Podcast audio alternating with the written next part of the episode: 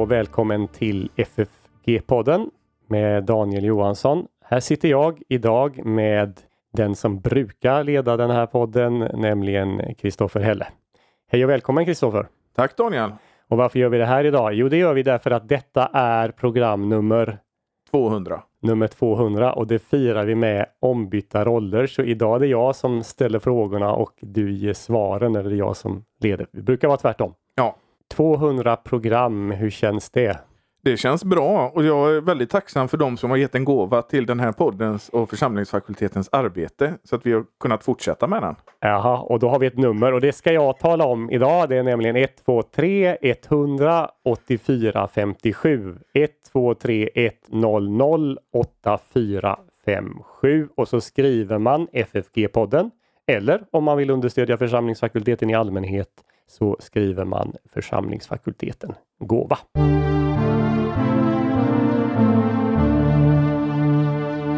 200 program. Mm. Det betyder att du har hållit på hur många år nu ungefär? Ja, det är nästan fyra år. Just det. Det har jag inte tänkt på. Nej. Och jag, jag har ju jobbat parallellt här. Jag har varit med lite grann men jobbat parallellt med Predikoverkstan då och eh, där har vi ju gjort tre årgångar och inne på att ta om eh, ett nytt varv nu. Och egentligen så jag tror vi är igenom fyra år, vi är inne på det femte året. Men det är också att i början, som du kanske kommer ihåg av Predikopodden, så hade vi inte det bästa ljudet och förutsättningarna för det. Nej, det senaste året har jag ägnat mig åt att spela in samma manus igen och ibland har jag uppdaterat dem lite grann. Och då var det du som introducerade dem, nu har de introducerats av andra medarbetare. Eh, 200 program, vilket är det mest minnesvärda du har gjort? Du har ju gjort som säga, stort och smått och intervjuat, samtalat med, med lärare här på FFG men, men också andra som eh, från lite olika sammanhang. Alltså en, en, en som jag särskilt vill lyfta fram är ju Robert Kolb. Och, och det är ju varje gång man talar med honom om någonting så, så blir, blir man förvånad att kan han så mycket? Besitter han all den kunskapen? Och han, det är inte så att han som sitter med några papper eller någonting när man spelar in med honom utan han sitter eh, bekvämt och, och talar fritt så att säga. Ja, samtalar. Ja. Ja, det är en gammal vän till församlingsfakulteten som har varit återkommande gästföreläsare sedan 1998 om jag inte missminner mig. Så det är 25 års vänskap och så har det blivit några program då på engelska. På engelska ja. Och de har kanske något lyssnare även utanför Sverige. Det, det har de gjort. Uh, och det, det är ju roligt att det, det sprider sig på det sättet och, och, och roligt att hans teologi kan uh, sprida sig. Och ett av de roligaste avsnitten måste jag säga att var det när vi gjorde om evangelical maturation. Uh, de pratar lite om hur, hur Luther utvecklas och, och så här. Mm -hmm. Och är det något särskilt program av alla de här som, som du kommer ihåg eh, liksom, som sticker ut, som du minns? Det kan ju varit att det ställde till det när du skulle spela in det så ni fick ta allt om allt från början eller det var innehållet eller samtalen.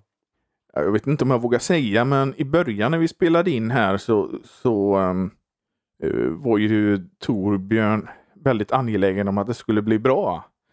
Så, så han eh, Ja, det, det, var lite kämpigt måste jag säga, när vi fick pausa och ta om och sådana här saker. Det, det, gör vi inte längre, men i början var det det att eh, det var, det var, Torbjörn gjorde en gest att han liksom sträckte fram handen att jag skulle trycka av. Och så okay. fick, vi, fick vi ta om. Ja. Eh, det, det kommer jag särskilt ihåg att det var mycket att, att göra med det och, och så. Mm.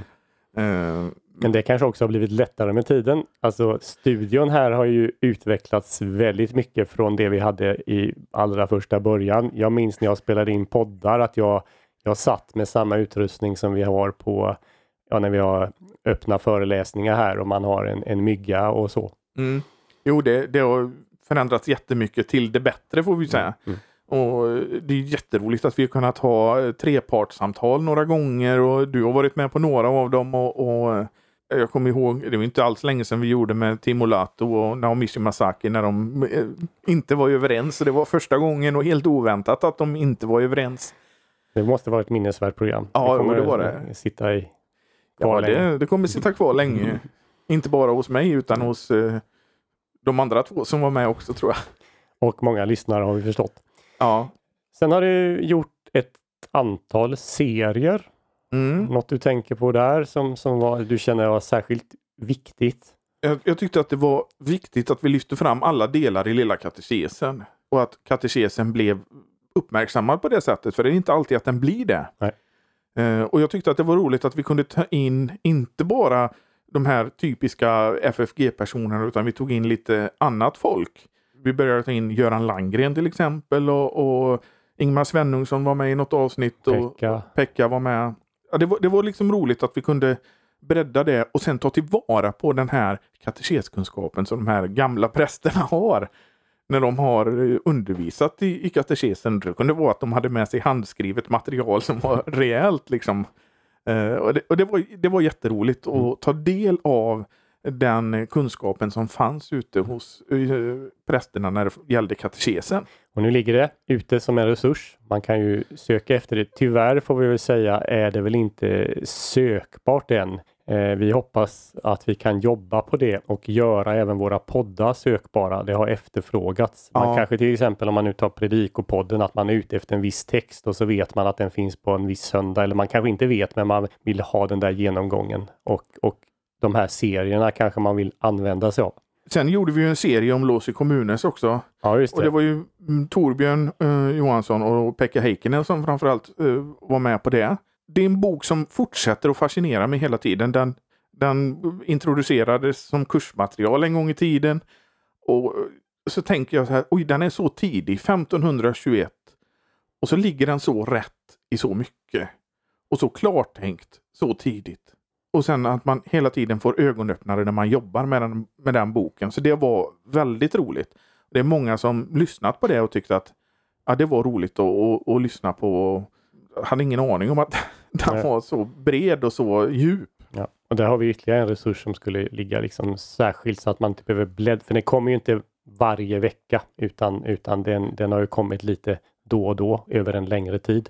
Ja, Genomgångarna sträckte väl sig över ett år va? Eller, och det var längre. nog till och med lite mer Ja. tror jag. Och sen så sammanfattade Robert Kolb hela, Ja. när vi tittade på de andra Låsö kommuner, så det kom ju två till. Och sen uppdaterade varianter och så. Så att vi jämförde lite. Mm. Ja, det var, det var intressant det också. Mm. Hur mycket brukar du behöva förbereda dig för ett program? Eh, ja, det beror på vem gästen är och vad ämnet är. Men ibland får man läsa ganska så mycket texter. Eh, och eh, alla ämnen som, som vi talar om är ju inte jag mm, i närheten av expert på. Utan då får jag läsa på ganska så mycket innan och, och liksom uppdatera min kunskap. Och du känner att du behöver det? Det räcker inte bara att ställa frågor. Du måste kunna följa med i resonemangen. Ja, om jag inte följer med så, så blir det ofta att eh, det kanske låter det blir inget levande samtal om jag inte följer Nej. med utan det blir eh, frågor och svar som, är, som blir inte, ett, det blir inte ett levande samtal utan ett dött samtal. Eh, och så måste jag ju kunna ställa ibland lite kritiska frågor och lite sånt här som jag tycker är viktigt att, att plocka fram. Mm. Men det som jag vill plocka fram i alla fall det är ju teologin. Så att vi har inte gått in i mycket sådana här kontroversfrågor och sånt där för att det, det, det tycker jag inte är intressant. Det blöts, stöts och blöts i alla andra sammanhang så eh, det behöver vi inte göra. Men teologin och teologin som den lutherska teologin som ändå för mig och för många andra betyder så mycket. Och kanske dess tillämpning. Inte, inte bara så att säga teori utan också tillämpning i Ja, men det är praktiken att det är det. pastoral teologi. Ja. Ja. Men också att och de här olika inriktningar och olika eh, böcker och sånt där vi försöker uppmärksamma. Vi har Lars Borgström, en, en, till exempel en som brukar vara med och han är flitig författare och gör, ger ut böcker och det och försöker vi uppmärksamma det och, och sånt där. Så det tycker jag är intressant. Att det, Och ofta på sistone även när det har kommit någon ny bok från församlingsfakulteten. Ja, ja, eller ja, småskrifter så introduceras de här. små, ja, småskrifter och arvet från reformationen är eh, någonting som är eh, aktuellt just nu till exempel. Från din tid som student här på församlingsfakulteten Kristoffer så eh, minns jag särskilt din stora förkärlek för, eh, ja vi kan säga gammalkyrkligheten eller för, för Schattau. Du skrev ju bland annat en av dina, ja det var väl din slutuppsats om, om Henrik Schattau. Eh, Ja, det, var, det var faktiskt en, en, en blandning av Henrik Schartau och Anders Norborg. Just det. Och eh, hur, kommer det sig, ditt, ditt intresse? Ja, eh, eh, det är ju så att när man läser någonting och fascineras på, eh, eh nådens ordning till exempel som är eh, signifikant för Schartau så, så kan man känna igen sig själv och känna igen Guds ord. Det stämmer överens med Guds ord och det stämmer överens med det empiriska. Och, och just den här troheten mot Guds ord, förtröstan och det när jag började läsa Schartau och även Norborg, men eh, Schartau och Schartaus lärjungar och allt det här, att det finns en sån rik tradition. Sen är det ju mitt kynne då som passar det här gammalkyrkliga, eh, ganska, eh, jag vet inte om man ska säga stela, men eh, tillbakadragna lite kanske det här, inte något excentriskt på det sättet. Jag tror, jag tror att det är mycket det som passar in också i det. Är du uppväxt med det eller hur? Nej. hur när har du mött det? Ja, det var ju vuxen ålder. Jag är inte uppväxt i en eh, kristen familj så sätt som talade om det lite jag och Torbjörn när vi gjorde avsnitt 100. Eh, men min mormor och morfar var kristna till exempel i norr, norsk eh, kristna. Och, så- så, Ja, så okej. att, I, I vilket sammanhang då? ja, alltså, det var ju väldigt eh, lokalt. Mm. Eh, så det var ju eh, och då var det ju bedhuset som, vi, som man säger på norska som, som också var centralt. Så då var det gudstjänst på söndagen på förmiddagen i kyrkan. Då var det bara prästen som, som predikade. Men på eftermiddagen så var det bedhuset. Och då kunde morfar predika eller någon annan. eh, Ja, okej, så ja, han var lekmannapredikant. Det var han. Ja. Kan det ha varit i, i, i den rörelse som är NLM idag, Norsk Luthersk Missionssamband och som, som ju vi Ja. på FFG samarbetar med genom Fjällhaug? Eh, ja, det, det är möjligt. Men eh, det var väldigt, väldigt lokalt. Ja, okej. Det, var, det var väldigt knutet till, och det är ju ganska nära Bohuslän, så jag vet inte om det har tagit influenser, men teologin tycker jag ändå var ganska så lik. Mhm. Om, man, om man tänker efter hur, hur framförallt mormor då resonerade och så, så var teologin Okej, eh, ganska så lik. Men sen kan man kanske säga att det var utpräglat lutherskt. Eh, och så, det, det vet jag inte, men eh, de är ju borta sedan länge nu, men, Ja. men mm, visst. Men sen är det ju att när man som, eh, om man nu går till nådens ordning igen, blir att Gud kallar en kristen, så växer ju intresset för Guds ord. Och då började jag till slut eh, läsa Schartau och inrådan på vissa och sånt där. Mhm. Och det, det, det gav mig väldigt, väldigt mycket. så när du, när du talar om gammalkyrklighet då, då tänker du i första hand så som den har kommit till uttryck i den schartauanska traditionen på västkusten? Ja, du ska ju inte säga, du ska ju egentligen inte nämna Schartau eller Schartauanism eller någonting sånt. Uh, enligt den gammalkyrkliga traditionen. Mm.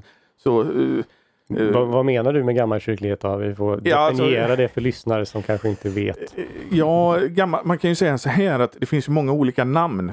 Och, och, och ett år man kan säga då för att definiera den typ av gammalkyrklighet som, som står mig närmast är ju det här som man kan säga den västsvenska kristendomstypen. Du kommer från en annan typ av gammalkyrklighet.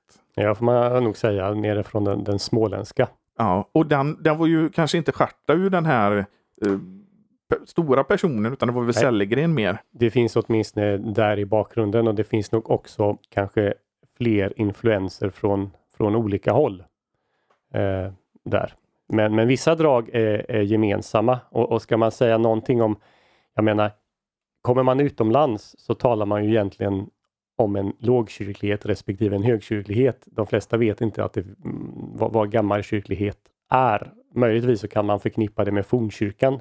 Vet, I våra bekännelseskrifter har vi ju de, forn, eh, de gammalkyrkliga symbolerna. Va? Ja, Eh, Men om man ska, ska man definiera vad gammalkyrklighet är i Sverige så, så skulle ju det internationellt definieras som en, en högkyrklighet.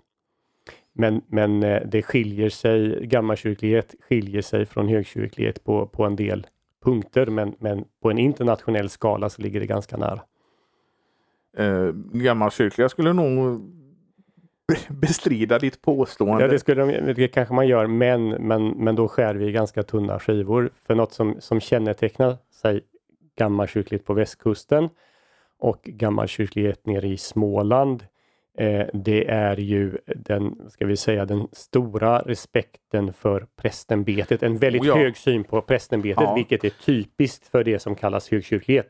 Eh, Men, men, men, men det skiljer sig åt skulle jag säga i det. För att eh, man ser prästen som lärare av Guds ord, inte som representant för någonting som gärna högkyrkligheten gör.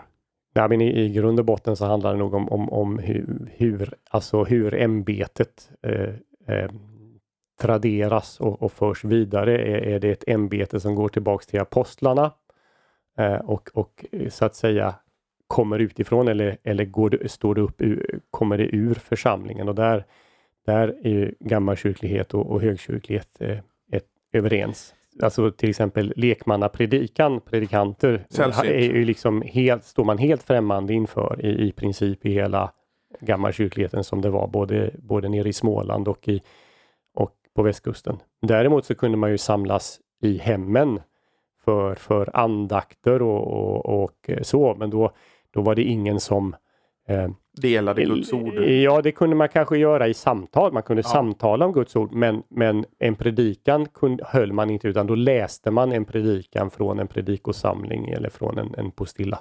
Ja, men så, det tror jag är ett gemensamt drag både i Småland och, ja. och på västkusten. att Postillornas ställning och att man läste postillorna hemma. Uh, och från rätta lärare då som man... Uh, det var ju ett, en ett rätt uttryck. lärare var ju ett väldigt så här, uh, uttryck som var... Man gick bara och lyssnade på en rätt lärare. Du gick ja. inte och lyssnade på någon som inte lärde rätt.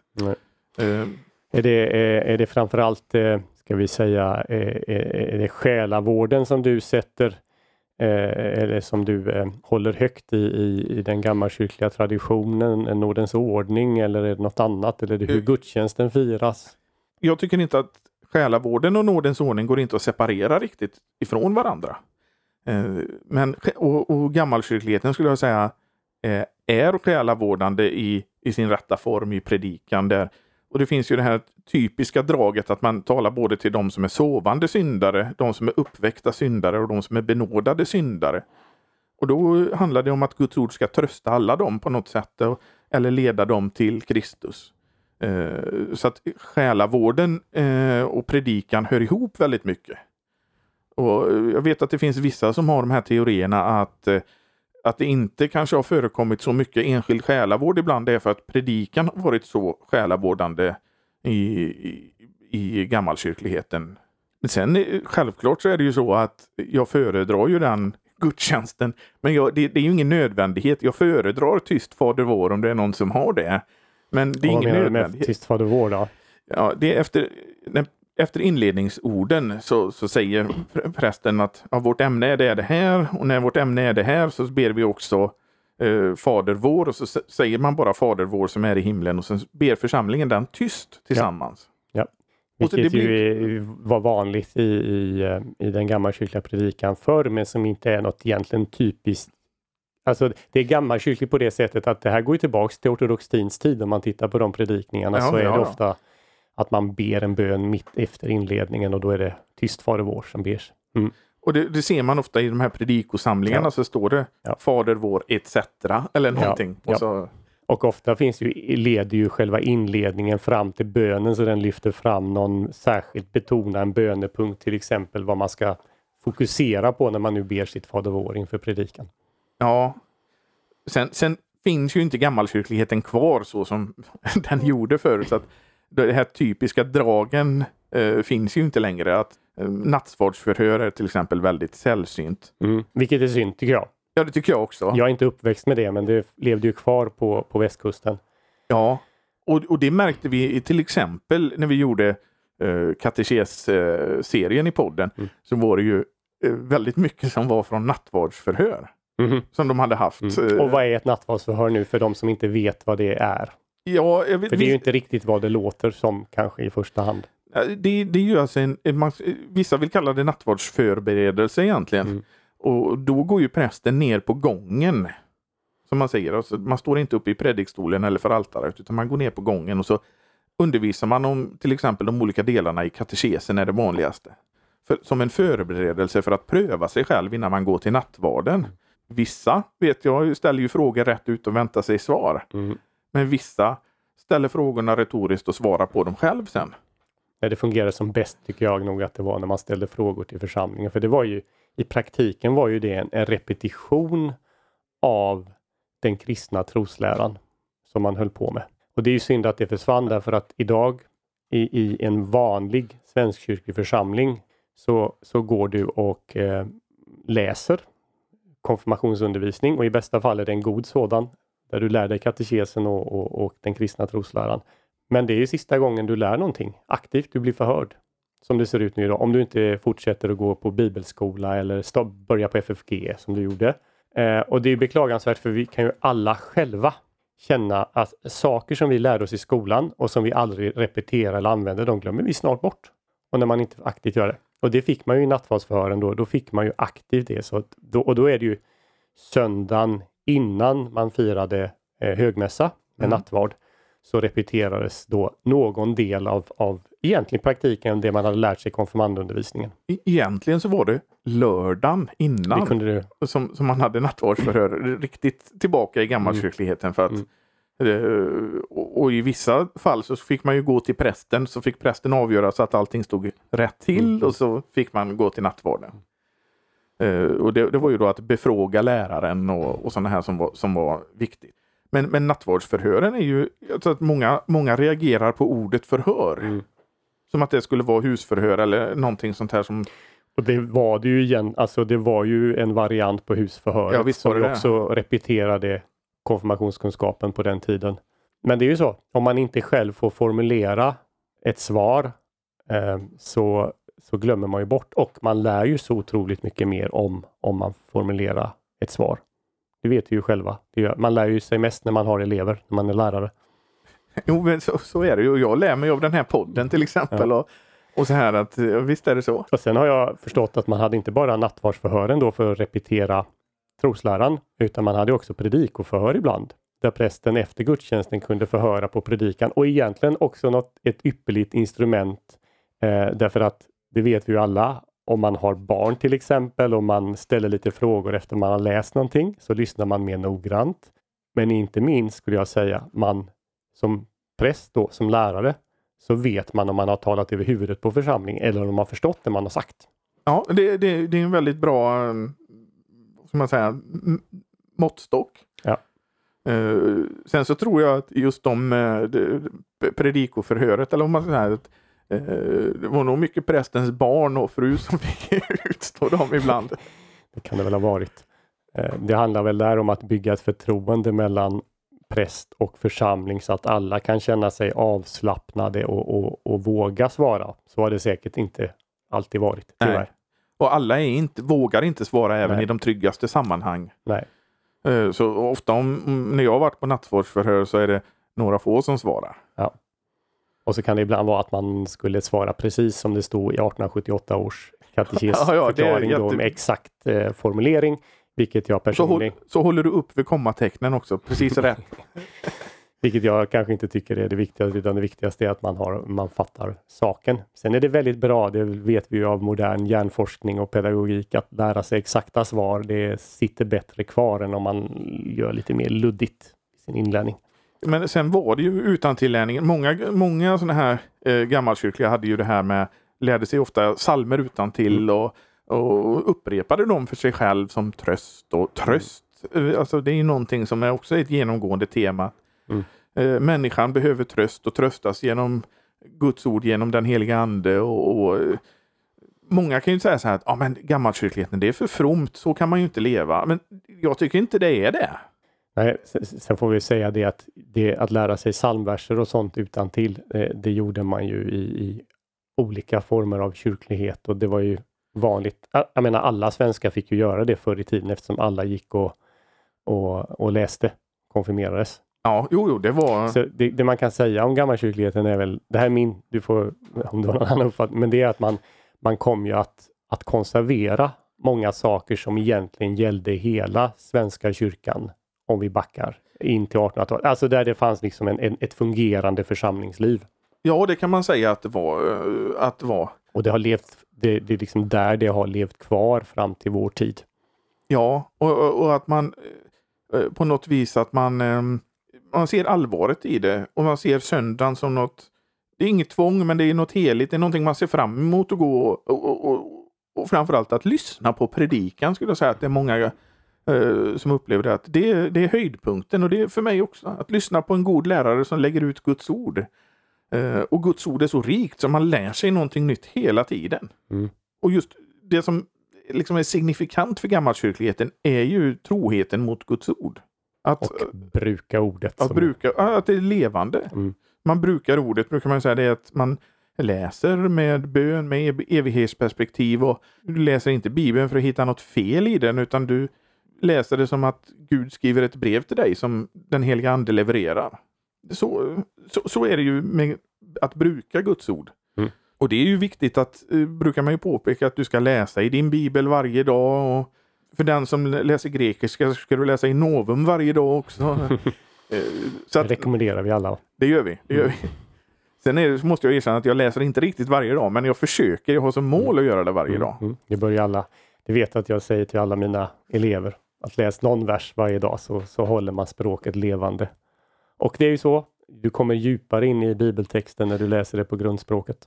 Ja, visst är det så. Och det, det tror jag att många av de här eh, gammalkyrkliga prästerna hade nog en levande grekiska, skulle jag tro att de kanske till och med hebreiska. Förr i tiden hade man det, men eh, ja, jag vet inte. Jag vet inte om det finns någon undersökning som Nej. visar hur det är. Nej, men, så, men framförallt latinet tror jag de hade i det här dogmat. För det måste man ju också säga att gammalkyrkligheten var ju dogmatisk på det sättet att eh, läran var viktig. Och ska man säga någonting då så är det att ja, det är ortodoxins lära, skulle jag säga. Det är den läran som, som gammalkyrkligheten lär. Men det är alltså med en personlig tillämpning att Guds ord talar till dig. Du, det, dopet är för dig och nattvarden är för dig utgiven och för dig utgjuten. Det, det är liksom de här att det är inte så att vi blir frälsta i en, det ett sammanhang där alla har rätt lära, utan det är just dig personligen. Och det tror jag är viktigt att påpeka att det är du som har din relation med Gud, inte som en klump med någon annan.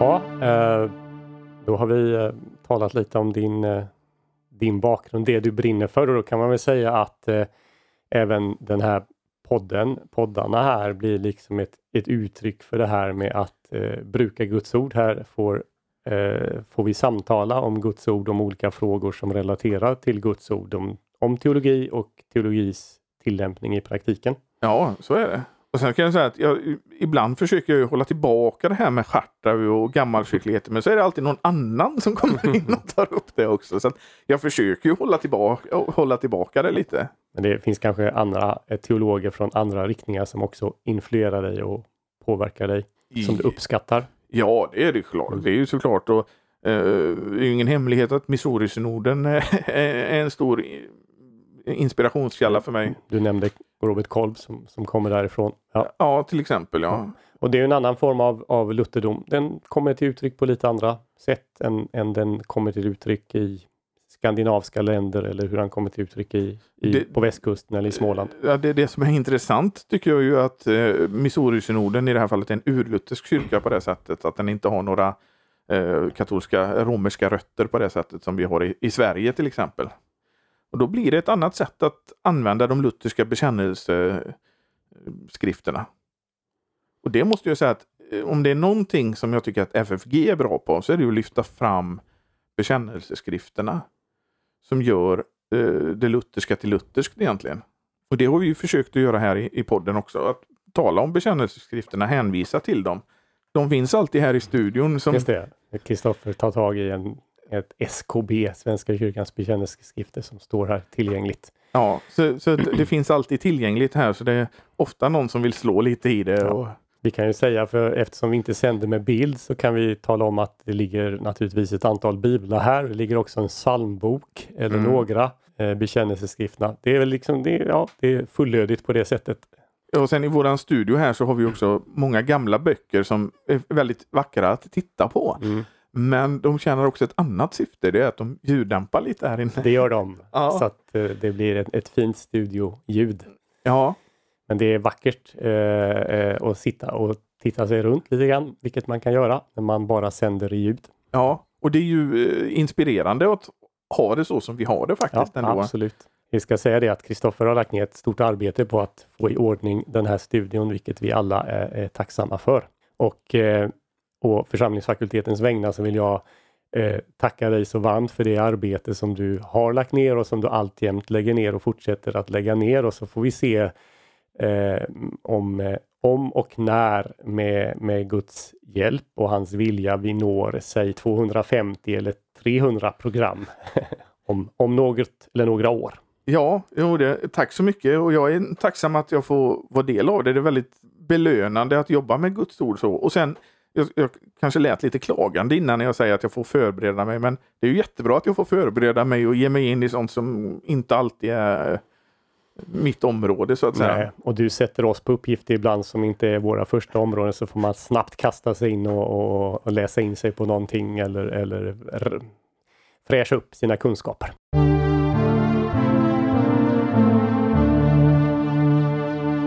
Vi har nått vägs ände i det här programmet idag. Ja, det har vi. Och eh, då så ska vi eh, meddela ett nummer igen därför att om eh, du vill stödja den här podden eller församlingsfakultetens verksamhet så kan man swisha på 123 100 84 57. Vill du upprepa det en gång? Du kan ju det utan till. 123 100 8457.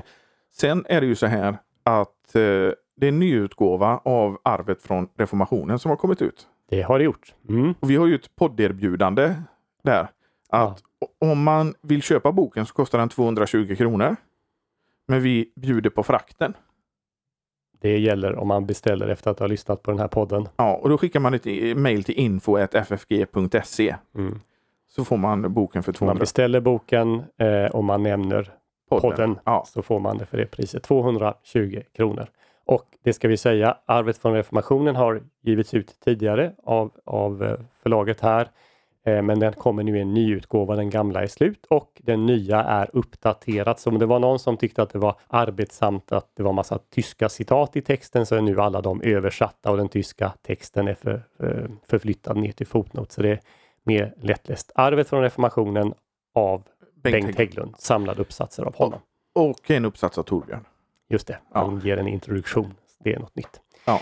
Vi tackar alla er som har varit med och lyssnat på det här programmet i FFB-podden, det 200 avsnittet.